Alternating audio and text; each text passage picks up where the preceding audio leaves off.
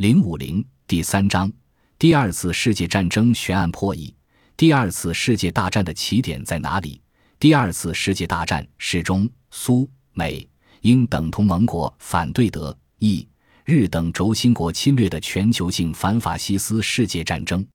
先后有六十一个国家和地区，二十亿以上人口卷入战争。他以德意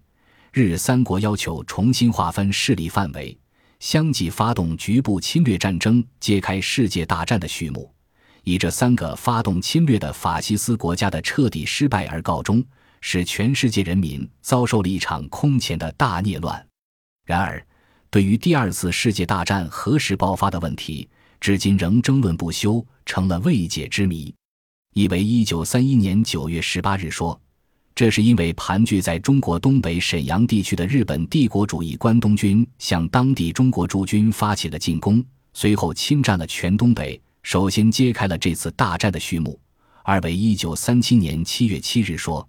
这天侵华日军向驻守北平（今北京）西南郊的卢沟桥的中国军队发起进攻，中国人民从此全面开展历时八年之久的抗日民族解放战争。三为一九三九年九月一日说，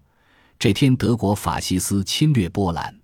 持此说者认为，欧洲是当时世界经济和政治重心，是帝国主义列强争夺的战略重点。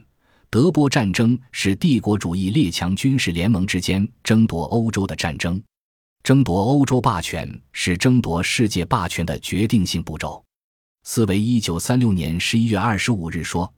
这天，德国和日本在柏林签订了反共产国际协定，使这次大战更具备了世界性的规模。此外，原苏联人多认为战争却是一九四一年六月二十二日德国入侵苏联，